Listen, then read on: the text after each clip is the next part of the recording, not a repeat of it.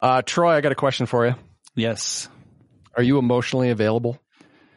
Who, if I even knew what that meant, I would know how to answer it. But let's let's start with that first. I don't even know what you're asking me, Scott. So, am I available to your emotions? I, I don't know. uh, Mitch, are you emotionally available?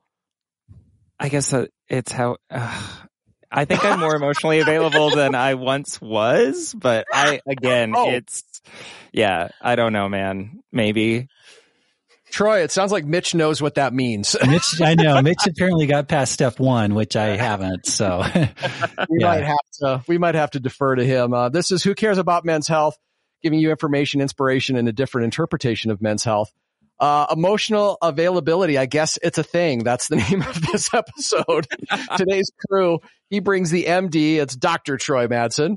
I'm trying to be available to you, Scott that yes, I am. I am here physically. I don't know that I'm emotionally available, but I am. I am physically available today. The BS to his MD. That's what I bring to the show. My name is Scott Singpill, and he just generally makes the bod- podcast better. It's Mitch Sears. How are you doing today, Scott? Look at me, Very emotionally nice. available. Nice. Boom, boom, boom. And that lady voice you hear on this very manly podcast is one of my most favorite people ever. She is the host of one of our sister podcasts or brother podcasts. I don't know if they have a gender really, but uh, the seven domains of women's health. You can find that on the scoperadio.com. Uh, dot com. it's Dr. Kirtley Parker Jones. Welcome, Dr. Jones. It's an honor to be here. All right. So, Troy, I'm going to tell you how we ended up at this place of emotional availability. We okay. were on Dr. Jones' podcast about men and crying which conveniently, when we told you about it, you're like, "Oh, I've got something that day." So you I, I, I, promise I did have something that day. yeah, I'm sure you did have something. I so, did. Uh, Dr. Jones brought up. She's she said, "You know what? We we said we'd love to have you on the show. What can we talk about?" And she said, "Well, why don't we talk about emotional availability in men for their partners?" And I, uh, Mitch and I are both like, yeah, that sounds great. And then Mitch and I both went to Wikipedia to find out what that meant. and we still don't know. So Dr. Jones, let's start right there. What does being emotionally available mean? And how does that tie back into health, men's or otherwise? Right, right, right. Great question because it might mean things to different people a little differently, but I would consider that emotional availability is a state of mind where you are able to uh, recognize the emotions in your own self. Um, then you might be willing to express them, label them, and um, help regulate them. And then with the practice of understanding your own emotions, you are more able to uh, understand or at least listen to the emotions of your partner.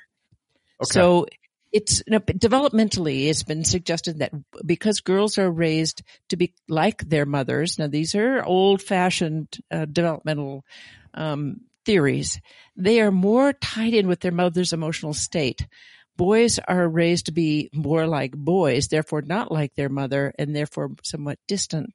So you can say that the different, the issue of emotional availability is a new one, but it's as old as, you know, men are from Mars and women are from Venus. It's the, it's the difference between men and women. And I think that those sexual stereotypes need to be thrown away because there are certainly women who are not emotionally available and there are lots of men who are.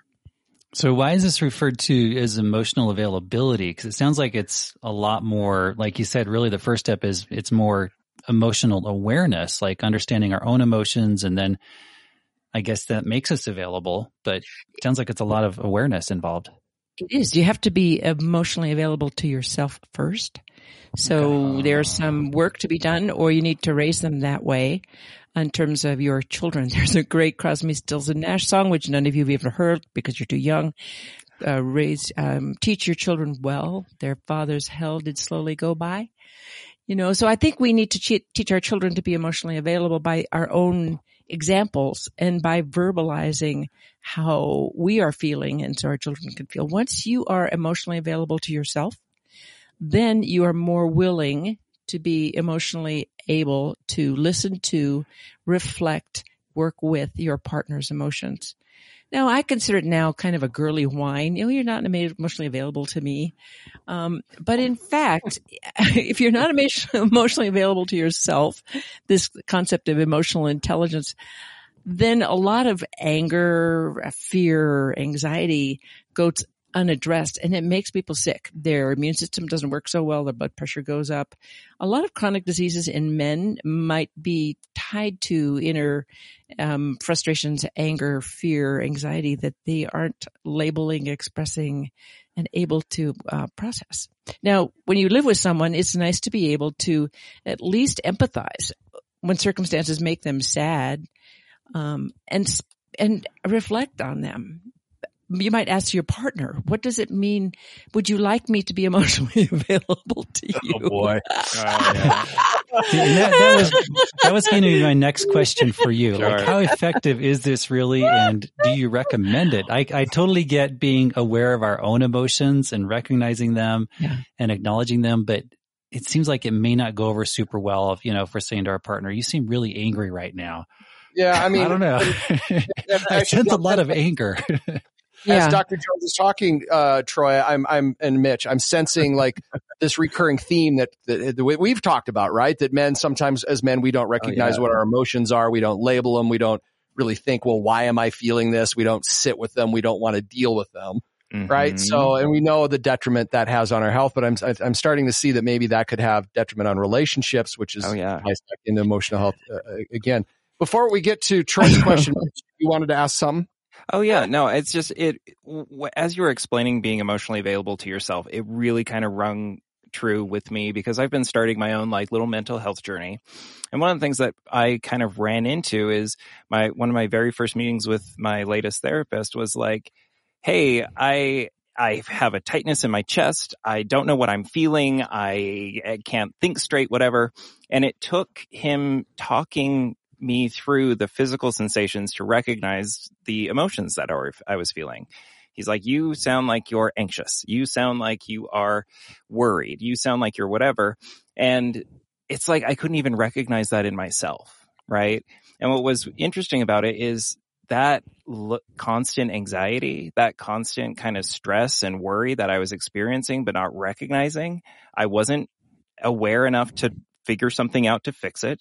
And secondly, it was taking a real impact on my health. I was having everything from problems with clenched jaws to um, higher blood pressure to all sorts of issues that immediately started to change as soon as I started to like at least recognize the emotions and was able to, you know, start problem solving, which I think is the step I was trying to jump to without even recognizing what the problem was like a typical man. So.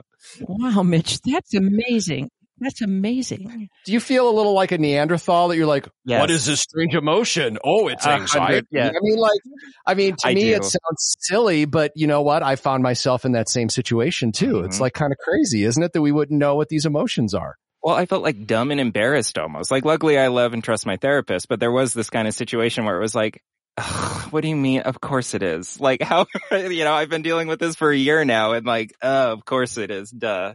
Well, but remember, you may not, you may not have, for men, they may have had it modeled. So the only mm-hmm. emotion, uh, primary emotion, which is uh, love um, um, and happiness and fear and anxiety, but the only one you may have seen exhibited in your life was your father's anger or even mm-hmm.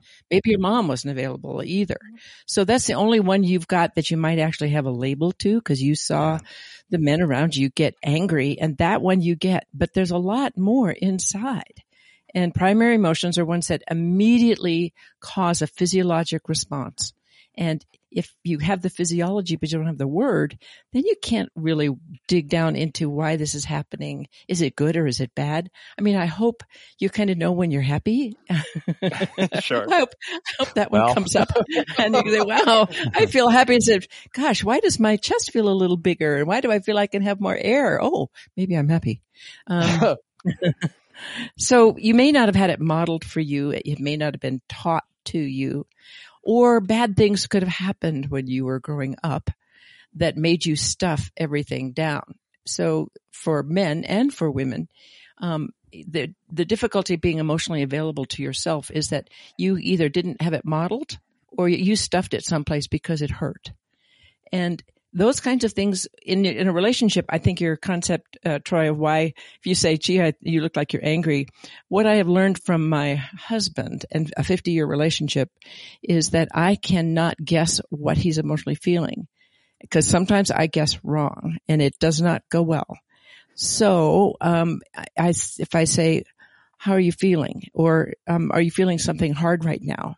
And then he might tell me, um, I want someone that when I start to cry or when I get upset about something can come over and at least put his arm around me. He doesn't have to say, Oh, I see you're so sad because something's happened to our son or your car isn't working or whatever.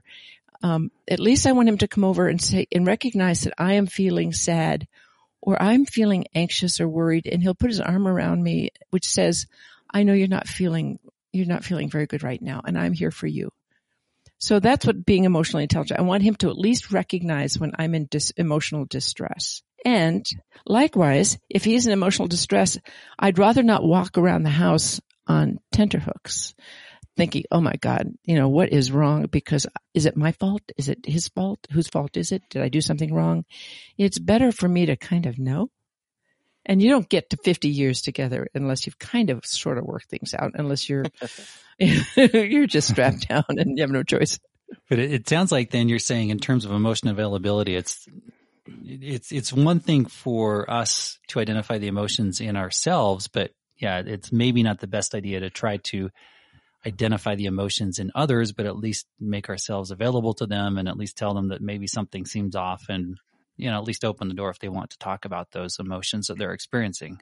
Exactly. Cause if you, if you come up to me and say, gosh, I think you're angry, that's going to piss no, me off. No, no, never no, no, no. Even if you are angry.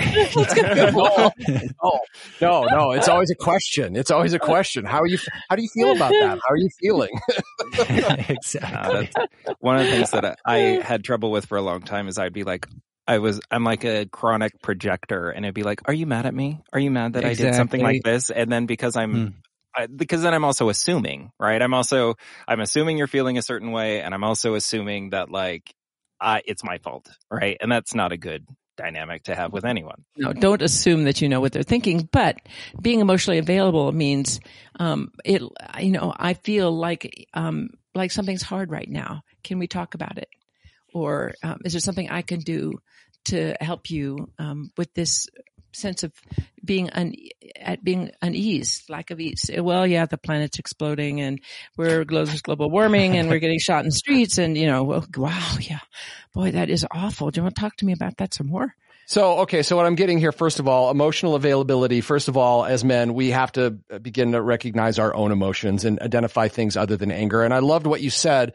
You know, a lot of times we talk about when do you need to seek, uh, you know, a health professional, whether that be a licensed clinical social worker or somebody else.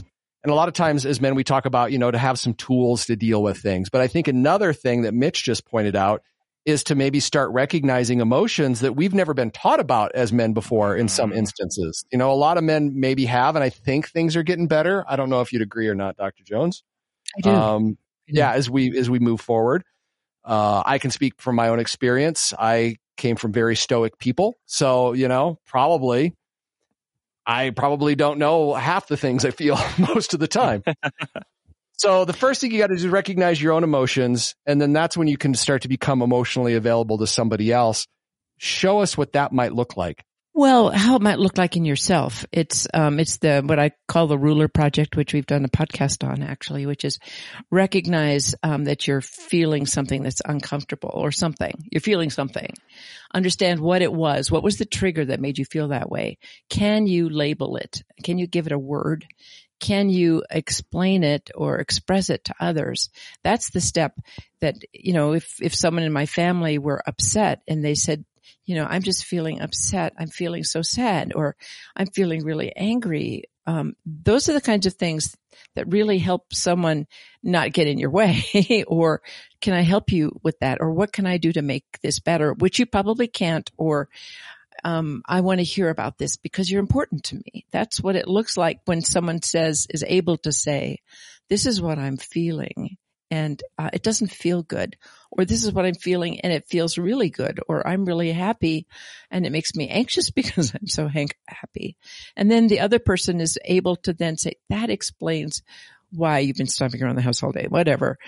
Um, that kind of opens up a little bit of a dialogue so that people can value each other. And for guys in particular, for who modeling emotional, um, uh, intelligence has not been really made clear to them. When you start, there's been a lot of shame. So if you feel anxious or if you feel sad or if you feel fear, um, it's not been okay. When I look at the uber sort of masculine men on movies, those guys are just, I think of the new Jack Reacher. I think, wow, I would never want a relationship with that guy I see his anger, boy, oh boy, but I don't see anything else in him. Um, so I think that many people and men and women are looking for a long-term relationship, which means Uh, I want someone to be part of my emotional life, not just my physical life, not just my, you know, not just my, my cooking or the house that we share. It needs to be a little bit more than that. Now, not, once again, not all women are terribly emotionally available and some men are very. And for some women, they may attach themselves. Women say, well, why do I pick these guys? Why do I pick, keep picking these guys? Well, they also may have this kind of distance modeled for them in their father, and it's all they know. Or they think that not being, showing emotions is strength, and they want to attach themselves to strength because they are, um, they're anxious. They're, they're not self-confident. They want that burden, um, laid on the guy in their relationship or the other person in their relationship. And having one guy be the one person be the strong one and the other one being the emotional one, that's kind of hard. You know, you ought to share this stuff. I had a question kind of relating back to mine. I love the ruler technique. I think that for me, it's really, I really appreciate acronyms and like strategies and whatever. But that L, that label, I have run into like feelings that I don't have a name for. And like the best I can do, and it's probably modeling and I have to work with my specialist to kind of figure out what it is. But, you know, you come up with, I feel oogie, I feel meh, I feel blah, right? and so like, is there i don't know i just feel like such a novice here where it's yeah. just like is there like a is there like a guide is there like something that i can see all the feelings i could be having or emotions i should be having and i can kind of point to that or like it's like the little kids it's like the pain chart like the little the kid pain chart like that's my pain right there like the, the sad, the sad crying face yeah we need like yeah. the equivalent for men's emotions or something well, there actually is an emotional wheel. So the, the people who looked at primary emotions say these are the ones that have physiologic consequences and they're immediate. So they happen to you even before you can give it a label. It just is an immediate response. Fear, um, maybe love, happiness, um, anxiety. You know when it happens because it happens so fast. There are secondary emotions which are um, combinations of primary and secondary emotions. Now, what they might feel like, any strong emotion um, can raise your pulse and raise your heart rate. Although true agapic love, I think, actually can uh, can make you. I mean, the love of a child, the love of a very good friend, can bring your blood pressure down. Holding hands with someone that you love, um, that actually brings your blood pressure and your pulse down. And they've done this in MRIs and they've looked at what parts of the brain are activated.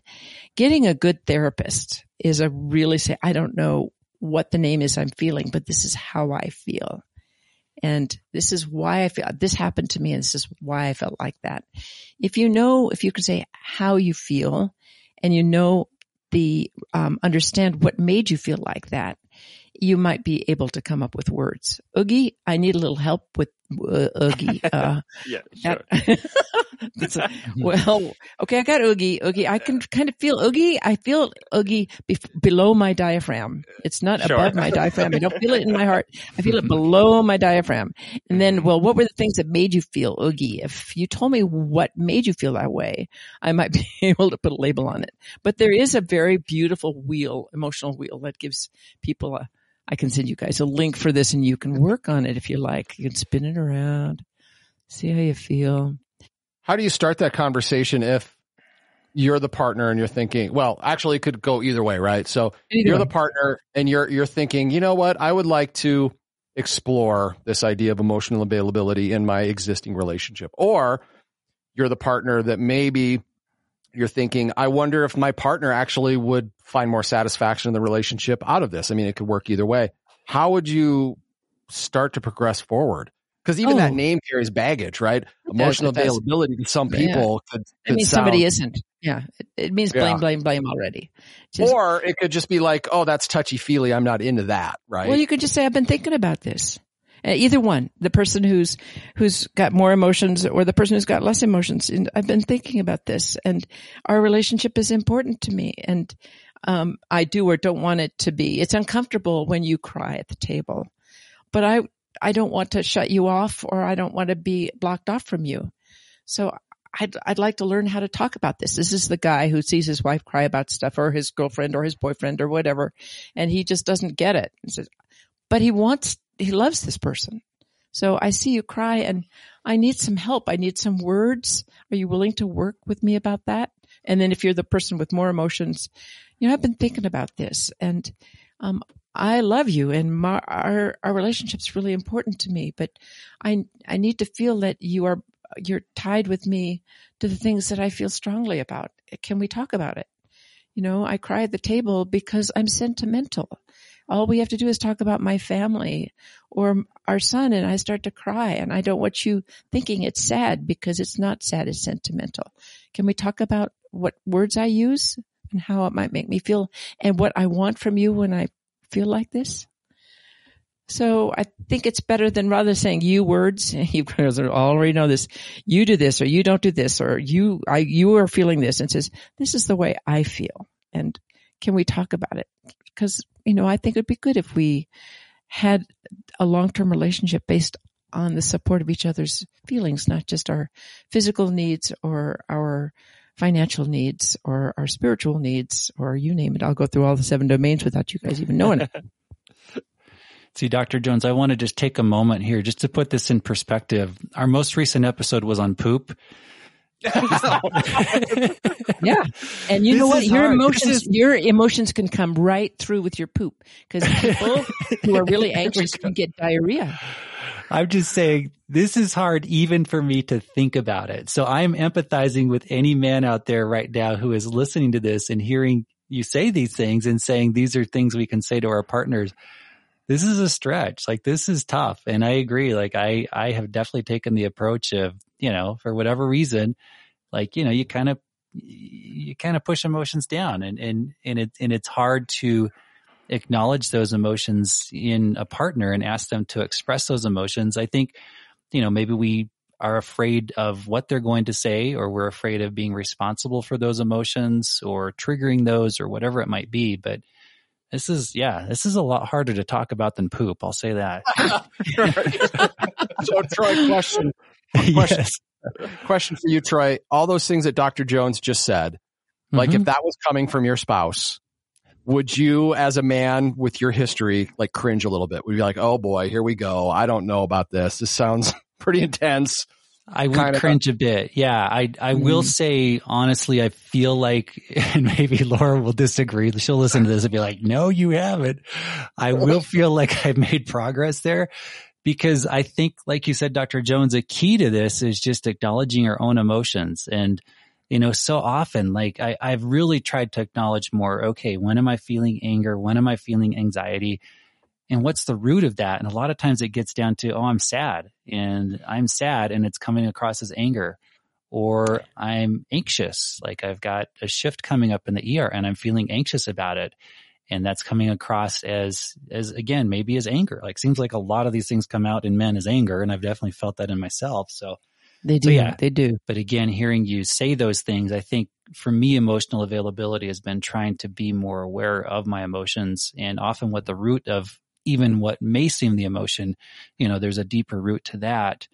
Um, and then be, you know, be willing to express that and, and talk about it. But it's, it's hard.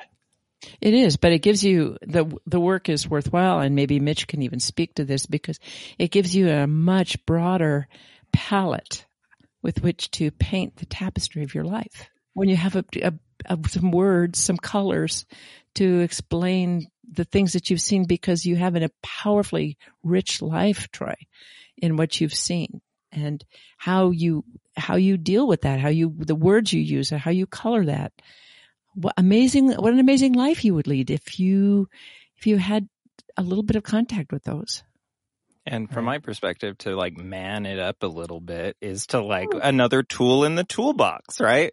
Like, no, you can't, you know, if you don't have the right like socket, you can't fix a certain thing on your car.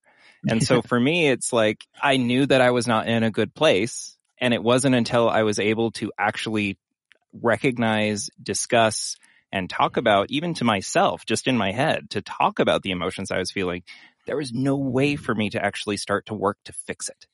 And so if that's, if that's the very baseline of at least my, I know there, yes, I'm living a more full life. Yes, yes, yes. I feel it every day. But for a part of me, like not feeling like garbage all the time and being able to know that I'm taking active steps to fix it. And all it took was a bit of acknowledgement and a bit of like vocabulary has been night and day within the last year. Yeah, amazing. Would you say that there are two aspects? I'm picking up two aspects of emotion availability, and I think Troy's kind of hit on one, right? Which is a man's ability to talk about what they're feeling, thinking, etc. But it's also uh, a person's ability, whether a man or a woman, to be receptive to the emotions of another person, and we haven't really hit on that as much.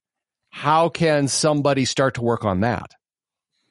Well, I think once you've learned um, getting back to starting with yourself, if you can forgive yourself. So when you say this emotional response is normal, it's natural, it's real. I'm an intact human person and I forgive myself because I felt angry or sad or whatever.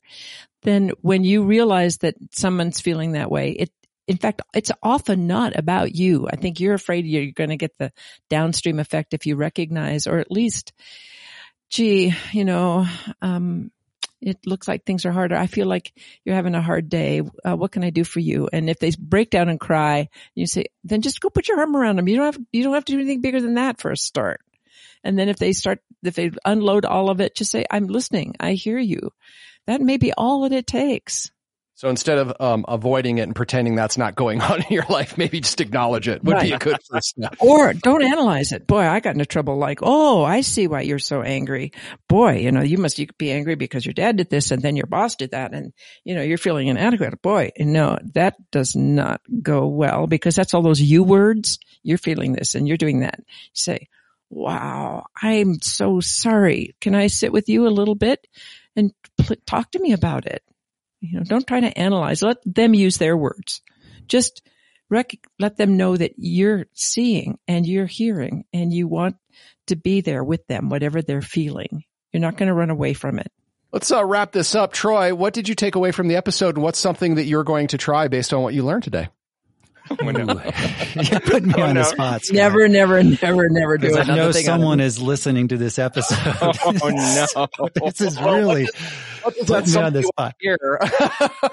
that someone probably wants to hear that I will say exactly what Dr. Jones said. In number one, I will not say you. I will not use a lot of you words, which I sometimes have a tendency to do, like say you seem angry or you seem sad, like and in rephrasing that is is I, I and I, I, wish I could remember exactly how you said it, but um, that would know, be helpful. Huh? Yeah, something seems off. I will say it that way. I'll say something seems off. Is there anything sure. you want to talk about? Maybe you know, rephrasing things that way and and being willing to say that first of all, and then and saying it the right way. How about you, Mitch? Uh, I'm just I feel good that I'm kind of on a journey. I get I keep using that word. It's so overused. Like that I'm just glad to know that the kind of work that I'm doing right now can lead to a more colorful, more interesting life and recognize that as an individual, I feel a lot more than just yeah, anger, right? And being able to recognize that, talk about that, I'm, I'm, I'm hoping that my relationships can be a lot stronger. Yeah. And especially the, your, your relationship with yourself you know, the inner voices that you have that you aren't always supportive. They're not always nice voices that you hear and saying, wait a minute, wait a minute. That's not me. That's my inner voice that's saying you're, you know, you're not good enough or you're, you're, you know, this, that or the other. Being able to forgive yourself for when you feel a certain way so that you can process and move ahead and take a deep breath. Take 10 deep breaths. Um, it's it's just a lot easier. You will find yourself feeling better. And Mitch, you put it better than I possibly could. I think um, the thing I'm going to take away is I tend to ignore other people in my life. Meaning when like I I don't want to ask, hey, something doesn't quite seem right. You want to tell me about it? Because I'm afraid of what I'm going to hear, right? That I'm not going to be able to deal with I'm sad or I'm angry or I'm whatever. Um, but I think I'm going to try to be brave and I think I'm going to try to start acknowledging that and doing that and seeing how that works out for me. Be brave. I think about the I like that. the yeah. firefighters who ran toward the burning building of 9/11. You know, be brave. That's being Yeah. available is being brave.